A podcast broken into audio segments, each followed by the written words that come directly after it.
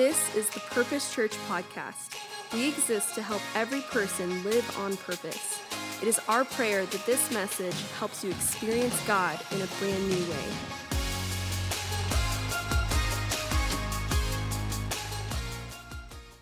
All right, welcome to church today. I'm so glad to be with you. It is an honor to get to continue this series. Hey, our pastor's in the house. Say what's up to Pastor Kelly. Our pastors have been traveling, spending some intentional time with their family, but we're glad to have you in the house. Pastor Landon is actually would be right now finishing up his message at Hope Alive Church. He's getting to minister there, um, but I can't wait him, for him to come back and minister here. You know what I'm saying? Um, we love our pastors. Um, if I, we haven't got the chance to meet, my name is Crystal T. Arena. I get the honor of serving here as an associate pastor over our worship and small groups team, and um, just love, love this church, love our pastors, and just the, the heart that this church carries. And I said this a few weeks ago, but just if you're new here, I'm carrying with me on the stage by proxy my firstborn son, Gideon, today. And um, before I came up up here to you today, I did my deep breathing. In first service, I was already out of breath. I said, I just started. Um, I just entered the third trimester. So, uh, last time, if you were here two weeks ago, I asked you, uh, moms in the room, start praying in tongues. Now it's like really serious, okay? I'm, ca- I'm counting on you to make it through this. So, we're going to do this together. We're going to call on the name of the Lord. It's going to be okay. Um, it's going to be good. We're going to learn something from the word today. We're in week five of our flipped series, and we are looking at the Sermon on the Mount. The Sermon on the Mount is the most famous sermon ever preached. I use the word famous because even non Christians would know things from this sermon. This is the same sermon where we get the golden rule, right? Treat others as you want to be, right? We all know it. Um, this is the sermon where Jesus says, Do not worry about tomorrow. Just so many famous parts of scripture that even non Christians would be able to quote to you because they are just full of wisdom that even the world um, sees as wisdom have been from this sermon. And we're looking at specifically the first part of this sermon. So the whole sermon goes through the first five chapters, five or so chapters of Matthew. And we're looking at the first part. And in this first part, this is how Jesus ch- chooses to open the most famous sermon in history. We are even talking about before this that, that Jesus knew the relevancy that it would be for those who heard it then, just as much now. So it makes us kind of lean in and what is Jesus saying here? And the way he opens this is by listing groups of people, and he calls them blessed. He's listing groups of people, and, and, and each of these groups of people are those who will see the kingdom of heaven. But it's not, what precedes is not what we would think as blessed. If, if, if you haven't got to hear the rest of the series, I encourage you to go back and listen to it. We talked and really dove in, even in the first week, about this word blessed a little bit more. But the word blessed, I'll summarize it for you, is not you got a lot of money or favorable circumstances. This word blessed means to be fully satisfied. Fully satisfied. This is supreme bliss to the utmost, like the, the highest form of contentment that you can get. So, again, Jesus says this these are the people in the world who are the most content, who, who are fully satisfied, but what precedes those words are not what we would consider blessed. I'll prove it to you. Today's, we are studying Blessed are the merciful. Let's read the full thing together. Matthew 5 7 says, Blessed are the merciful, for they will be shown mercy. Now, this is a buzzword in church, but, but this is not how we naturally operate. We are not a merciful people. We're not in a culture that is merciful.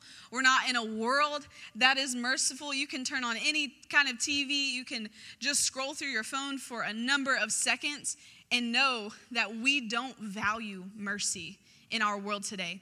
We're a people of vengeance, of canceling, of one and done. I'm going to catch you in the act and let's get them. Let's look for the enemy.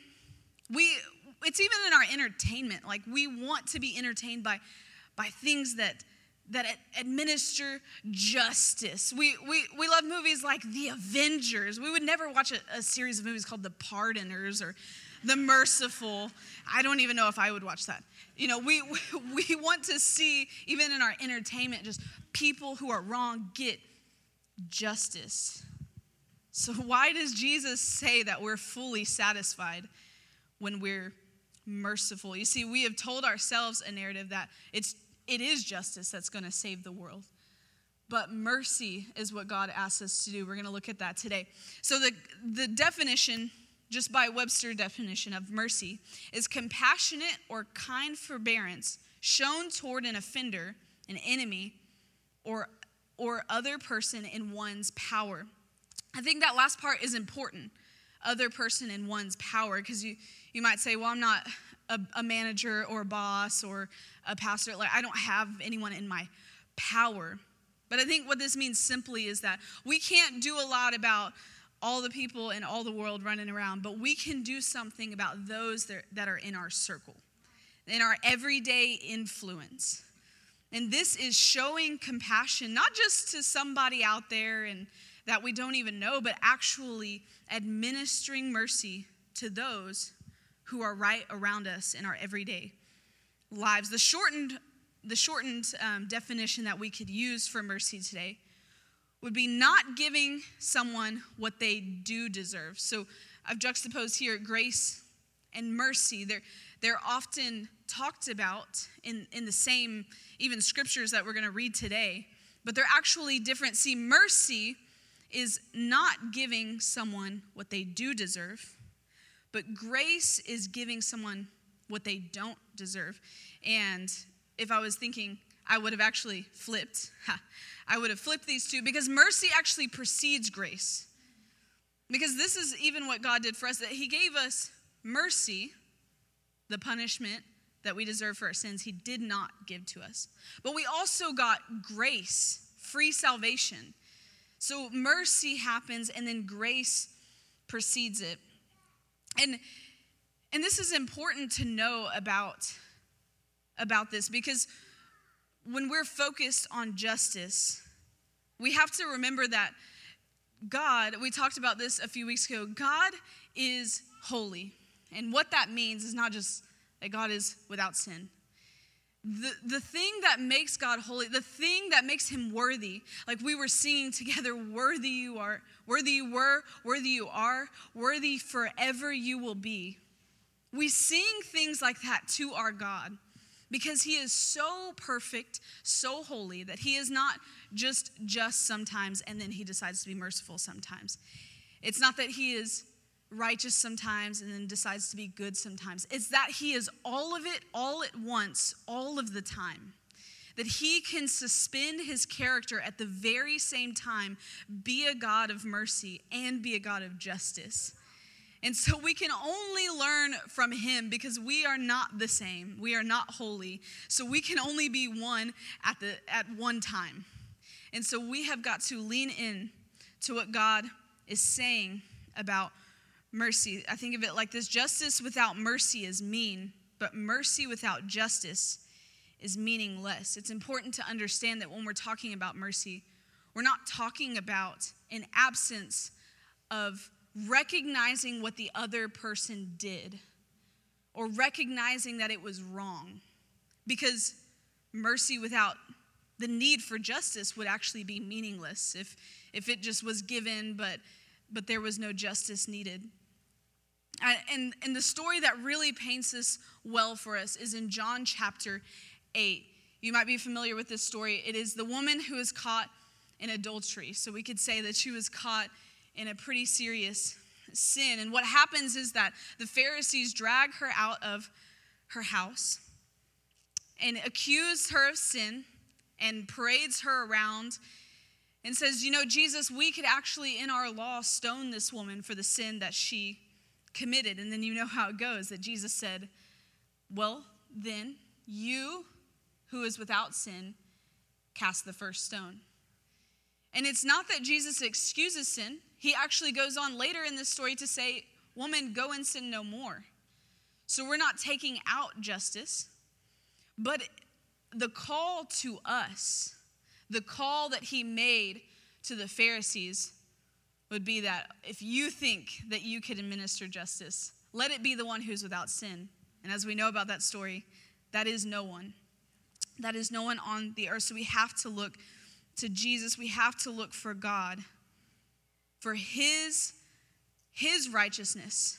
And we have to be on the side of mercy. I often ask myself if, if it's true that we will be shown mercy if we are merciful, why aren't we merciful? Why don't we do it? If God said to do it, why don't we do it? Because, you know, sometimes God says do something and we, we don't do it. So why? I think it's, it's an amnesia problem that we forget. We are a forgetful people. You know why the, the, the Israelites stayed in the desert for 40 years instead of just a, a few days' journey? Is because they were forgetful of how faithful their God was. And they turned toward complaining and, and everything. We forget what God has done. There's a quote that is talking about this passage specifically. I don't have it on the screen for you. I forgot to highlight it for them, but but just listen to this quote that says this Maybe you can be trusted to wield rage righteously, but I can't. My rage will most likely do little more than add to the ugliness in the world. So, in trying hard not to be ugly, I need to choose a posture of compassion. I don't mean a quietism or a passivity that avoids prophetic confrontation. Rather, I mean a prophetic confrontation that comes from a place of genuine love for all not just for the victims, but for the victimizers as well.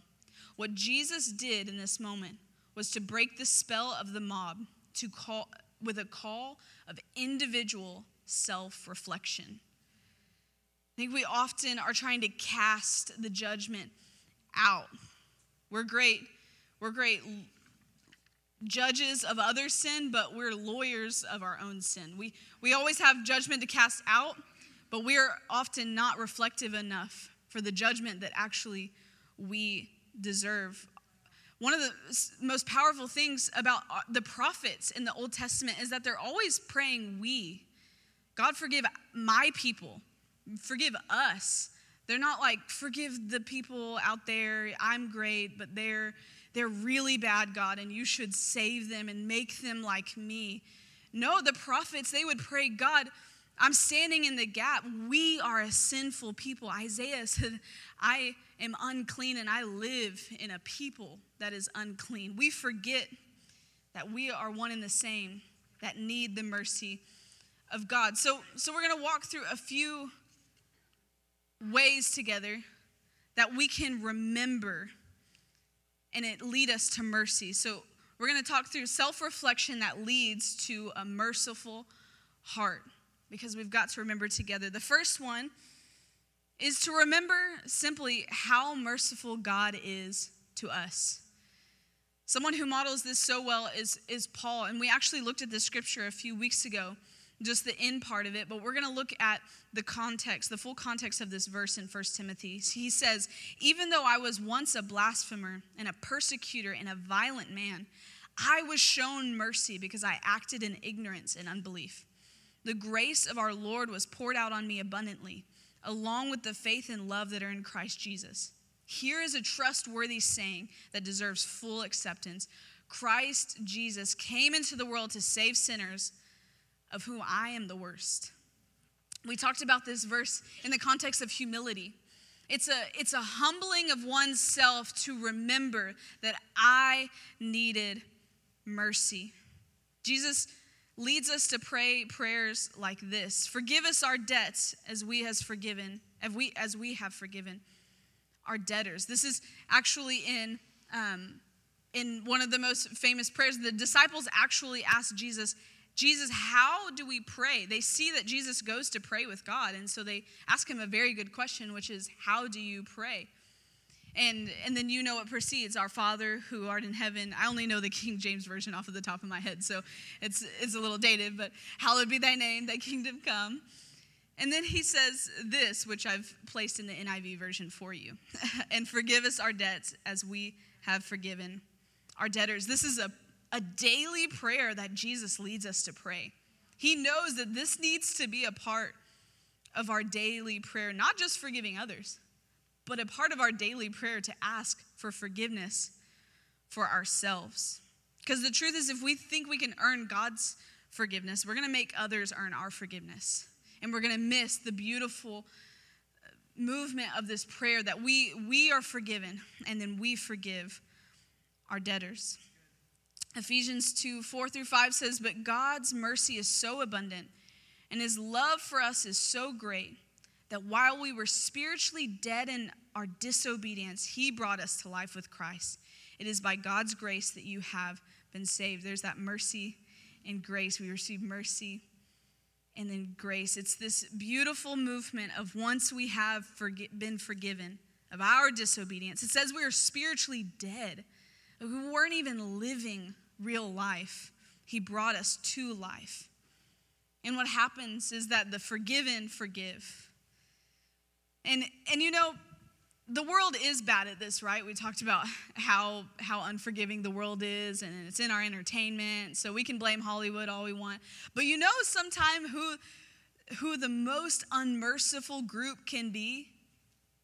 It's always someone right in the front. It's like the church. Uh, it happened first service. They're like the church.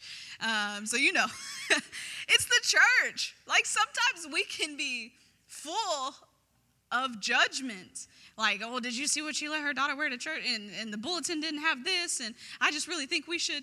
Like, we are an unmerciful group of people. And I, I think it's for no other reason in that we forget that we needed that same mercy when we walked through the doors. A big, the, the biggest value here in our church is that we want anyone to walk through those doors. That if, if you're here for the first time or you're new around here, we, we intentionally make this a space where it doesn't matter what, what you walked in with, it doesn't matter what your past is, that you can be welcomed here, that you can receive mercy here. It's something that we strive to do because we know that if we forget for any one second that we needed that mercy, that same mercy and grace when we walked in the doors, then we won't give it to others because this is the truth. We want justice when wronged, but we want mercy when wrong. Mercy is real good when we're wrong. We want justice when wrong, but mercy when wrong. So we should have this disposition of mercy. It says in James 2:13 that mercy triumphs over judgment. And that's something to wrestle with as Christians. That God in his infinite wisdom would tell us that mercy triumphs over judgment. So, even in his own character, he suspends these things at the same time. But he's teaching us if we have a bend, make it mercy. We see this, God's value for this in, in a story in the New Testament about this man who owed another the modern day equivalent of $5 billion. So, in the room, we can all agree that's a lot of money right? We can agree on that. If you don't agree, I've got some ideas of where you can invest and um, just into the Purpose Church. Got big vision here at this church. But most of us, we'd say $5 billion, lots of money. I could never pay that in a lifetime. But this, this man who owed money, he, he received mercy and, and his debt was canceled. But then he turns around, finds another man who owes him the equivalent of $10,000, which is a lot of money, right? But you could pay that off in a lifetime. You might not be able to pay off $5 billion of debt, but you could pay 10000 And he wrings his neck for, for $10,000 and holds him to it. And, and, and this man comes back and says, I forgave you as far more than you forgave this man. It ends like this Shouldn't you have mercy on others just as I had mercy on you? This is what God is asking us to do. He is asking us to have mercy on each other. I'm not a parent yet, I'm working on it. But I imagine that as parents, and, and if you have multiples, you want them to get along, right? It, it, most of you, you want your kids to get along. You lead them to things like tell your brother you're sorry. Like we lead them to be merciful toward each other. They may not get it at first and they may not want to, um, but we even naturally just lead our kids to this. Why? Because it's the same heart of the Father that says, I want you to forgive my children, your brothers, your sisters. I want you to have a merciful heart. That's the first thing that we can do is just remember how merciful God was to us. The second thing is to remember the cross. And these two things sound the same, but they're actually quite different. In all honesty, I personally struggle with the first. I've asked questions, and maybe you have too. We, uh, Pastor Jesse reminded us last week that you should ask questions about the Bible. He said something like, Don't leave your brain at home uh, when you come to church. Like, we can ask questions. And there's a question and moral ambiguity of, Well, God has had to forgive me of this sin. Surely I know what He's forgiven me of. But there are some things that he has not forgiven me of. Like, isn't their sin worse than mine? Uh, God has not had to forgive me of murder. God has not had to forgive me of some terrible things that I know humanity is capable of. So, what, where does that leave us? How do we wrestle with that? I think we just look to the cross and, and look to Jesus, who in his final moments of life, after he was beaten, humiliated, abused and was innocent.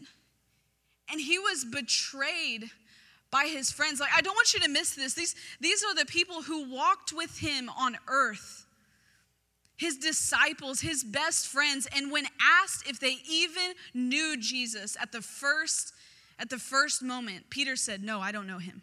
Don't give me his punishment. I, I don't know that man. Three times. These men that claimed to follow him, they said, Jesus, I, I will follow you anywhere to the point of death. But they didn't. And Jesus, looking at all of these people, said, Father, forgive them, for they know not what they do. I love how Paul mentions that I was ignorant in sin. I'm not saying that people not everyone knows what what they're doing. You know, there is a weight to, to sin. There are consequences for sin, but but Jesus says they if they really knew, they don't know the weight of the sin that they're committing. And so if Jesus, who looks at his accusers who committed the worst acts of sin, if he can choose to forgive if he can, in that moment, look on them with love, it reminds me there may be some things I don't understand, but I am still not righteous enough, not surely not as righteous as Jesus, to in that moment forgive the unforgivable. We're proved again and again that only God can be trusted with that decision. And our God, in that moment, chose mercy and forgiveness. The third thing that we can remember, this one's a little weighty, is to remember that we will all face God one day. I'm not about to get all hellfire brimstone. It's okay, calm down. But it's a reality, right? That that we will meet God, and we want that to be a good meeting. You know, as as leaders, our, our pastors do this so well, equipping us for for life here, but also life eternal life with God, that is ultimately our job. This is not a social club that we create on Sundays so that we can just high five each other and get donuts and, and mints and, and coffee and go home. This is going to happen. We're going to face God one day. And how many of you, you were in school and, and you opened your test and you're looking at the questions and you thought, I was not prepared for this. They didn't teach that. I don't know what, what these answers are. We love you, teachers. I'm, there, were, there were just some times where I thought, uh, we watched a movie that day, and now I'm supposed to take a test. We don't want, we don't want to be that. We want to prepare you. We want you to, when you are in front of that test, that you, you say, I know and I was prepared for this. The truth is this if you forgive other people when they sin against you, your heavenly Father will also forgive you. But if you do not forgive others their sins, your Father will not forgive your sins. It's weighty. It's, it's something to weigh that we can actually not receive forgiveness if we don't forgive others. And so the disciples then, after Jesus said this to them, asked a practical question like, How many of you, you're in church, and you're like, okay, this is good, you know, like, I, f- I feel good, you know, worship was great, but like, how do I, okay, just tell me how to live out this Christian life. So, so one of the disciples says, Okay, Jesus, but how many times would, should we forgive? If you could put it in a numerical sort of number so that we could know and we could achieve it and then we could get to heaven and say, God, we gave, forgave this many times. Seven times? These disciples, like they're fun, but they're just like us. Like we're not, we're no different actually. Seven times? Jesus said, Well, how about this? Seven times 70 times. And I'm not a math person, but I did math for you. I love you. The equivalent of 70 times 7, if you never went to sleep, that would be forgiving every three minutes. Every three minutes. And it, and it's not about this, this is one of the most helpful things I've heard it's not about going to God and said, okay, and turning in a timesheet, right? Like, God, I served on the worship team for this many hours, and then I was at the Fourth of July outreach, and that's time and a half, um, you know, because holiday, um, and and then I also forgave about I tried every three minutes a day, but God, you know, I mean, I had to sleep some of those and so it's not about turning in a timesheet when we're standing before God. This is about turning in a medical chart, like a picture of what happened inside, a picture of your heart condition toward others. Because we may not always get it right. But if we get it wrong, let's let's let our heart position lean toward mercy. Let's stand before God having loved too much rather than judged too harshly. Here's the promise in that.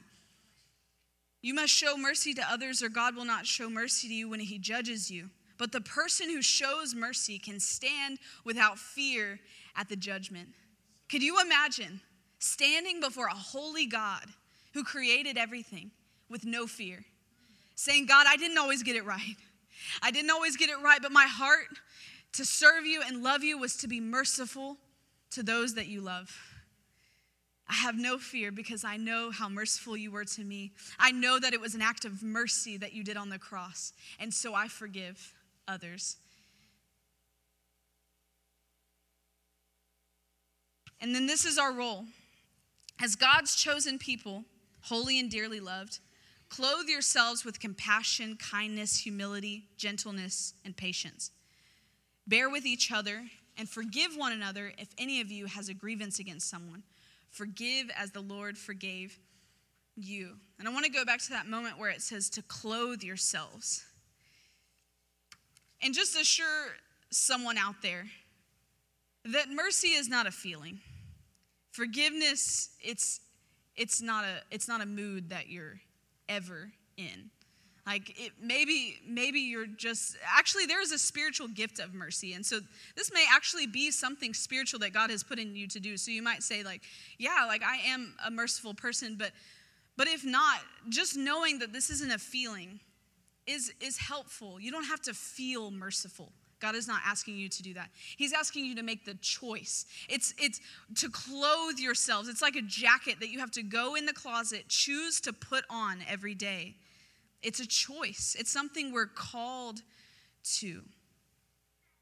If, if, if one rung of Christian maturity is to be merciful and to have a heart posture of mercy, then I would say that another rung of our Christian maturity is to be ministers of mercy. I want to talk for a moment about our ministry of mercy.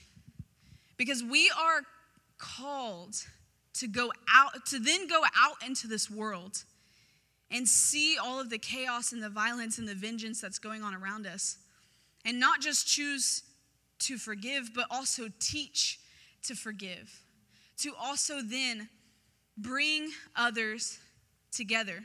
This has been actually a, a personal, meaningful thing in my life. See, something, a fun fact about me is I actually don't know my biological dad. And this has just been a part of my story, and, um, and my mom is comfortable with me sharing this. It's a part of my story. And, and so my mom is actually white, like as white as they come.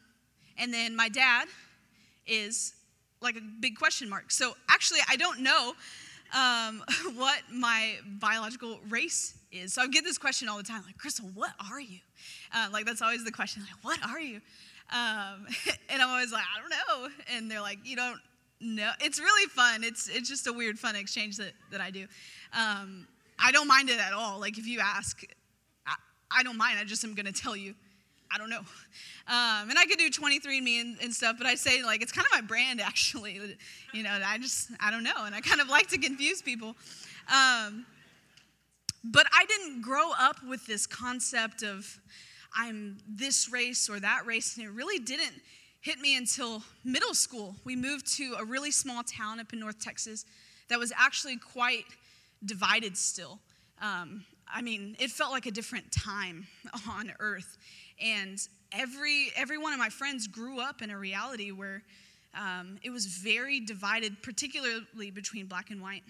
And just all this time, people were asking me to choose because I was just a little too light skinned for one crowd, a little too dark for one crowd. Like, really, like I had to be careful walking by some certain people's houses. There was actually a house that I could not walk by, um, and it was just so different. I had never grown up like that, and it really confused me. And my mom just said something so powerful to me in that time and really led me to think of it in a different way. She said, Crystal, everyone wants you to choose to pick a side.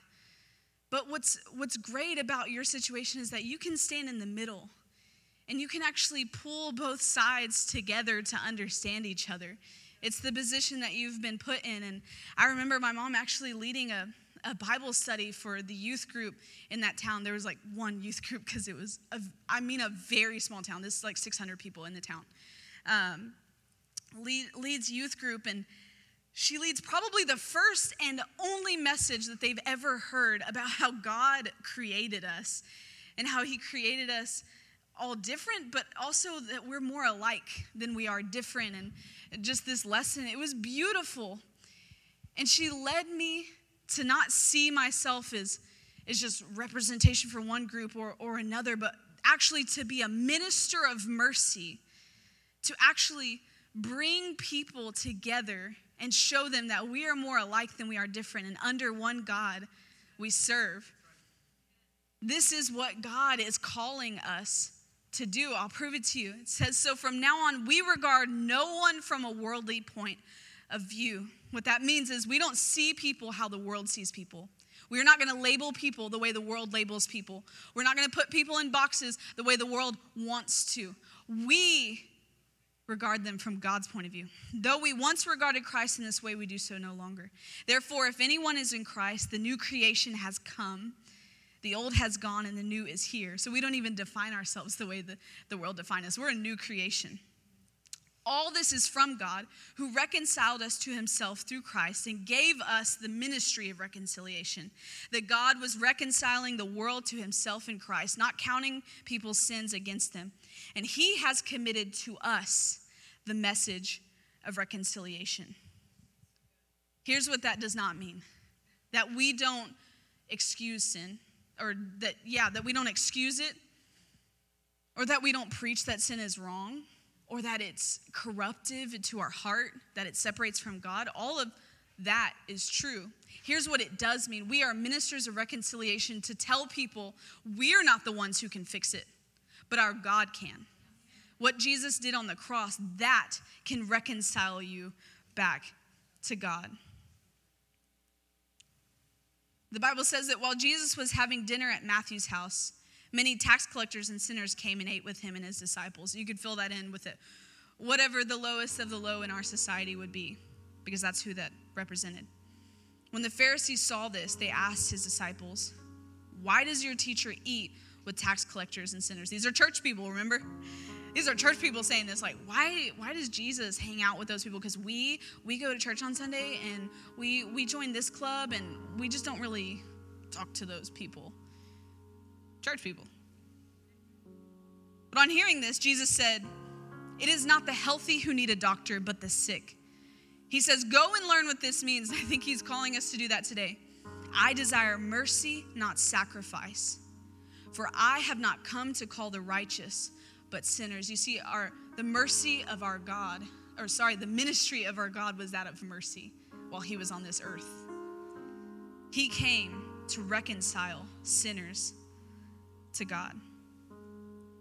One of the most beautiful pictures to me in all of all of scripture is the merciful ministry of Joseph.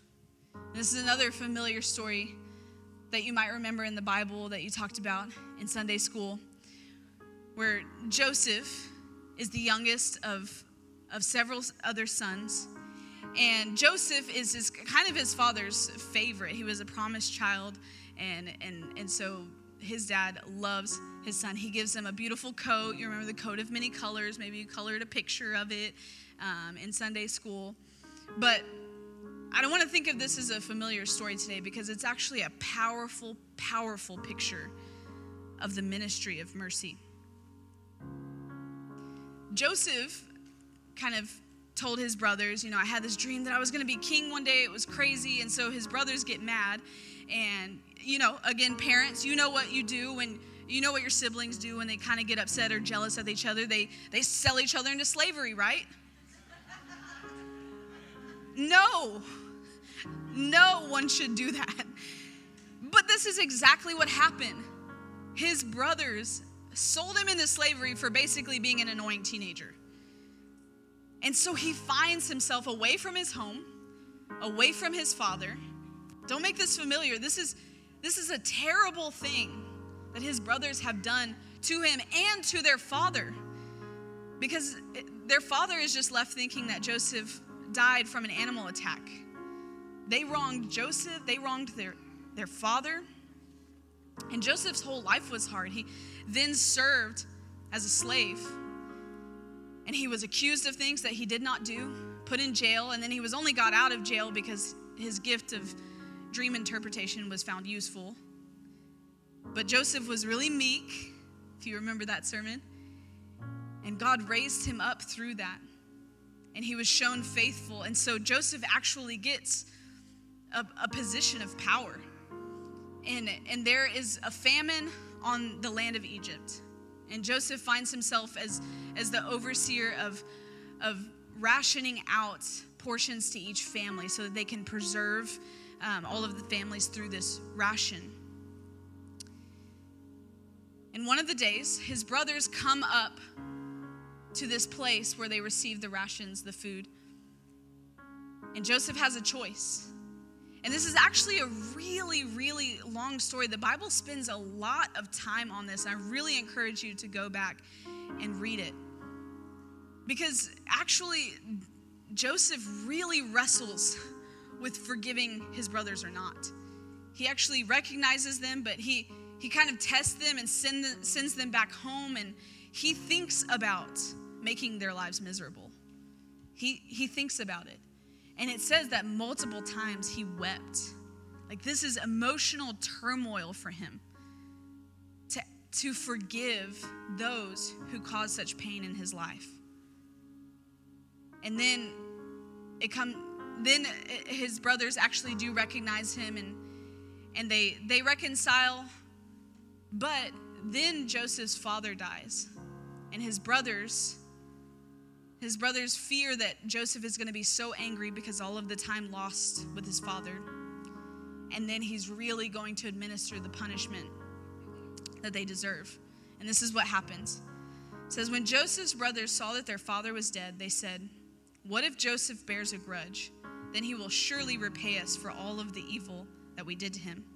So they sent word to Joseph, saying, Before he died, your father commanded, This is what you are to say to Joseph I beg you, please forgive the transgression and sin of your brothers, for they did you wrong.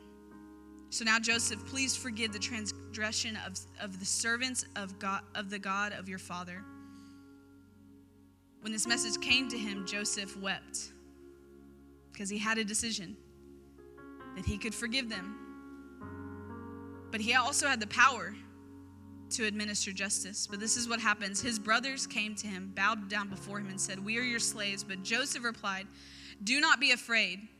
Am I in the place of God? I can't administer righteousness, I can't administer judgment. As for you, what you intended against me for evil, God intended for good, in order to accomplish a day like this, to preserve the lives of so many people. Therefore, do not be afraid. I will provide for you and your little ones. There's, there's the grace, right? So he could have just not given them what they deserve, but he also provided even more for them what they don't deserve a strength and a courage that comes from the Holy Spirit. So Joseph reassured his brothers and spoke kindly to them.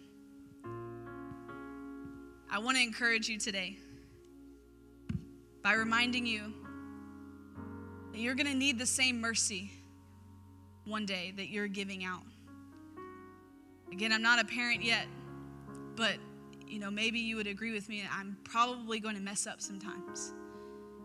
I'm going to need the same mercy. I'm going to need mercy in all areas of life. Will we be given it because we were merciful? I want to challenge us today to live our lives, stand before God without fear, having loved too much, then judged too harshly. And God says in the Bible, God will not be mocked. God will turn what the enemy meant for evil into good in your life. That's a promise. Don't worry about the justice being delivered, God will deliver it.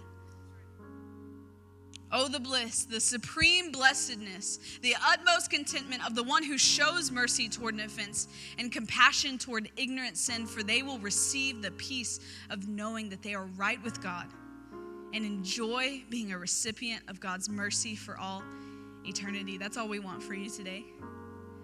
To have peace when you stand before God, to have peace in this life and the one after. Today, during response time, I just have two simple questions. They're actually on the resp- response time cards that you can get at any of the four tables. That just says, What is God saying to me? And what is one way I can obey Him? See, I don't have any questions today that go specific with the message because only you really know. Only you know what person you're thinking of in your mind right now.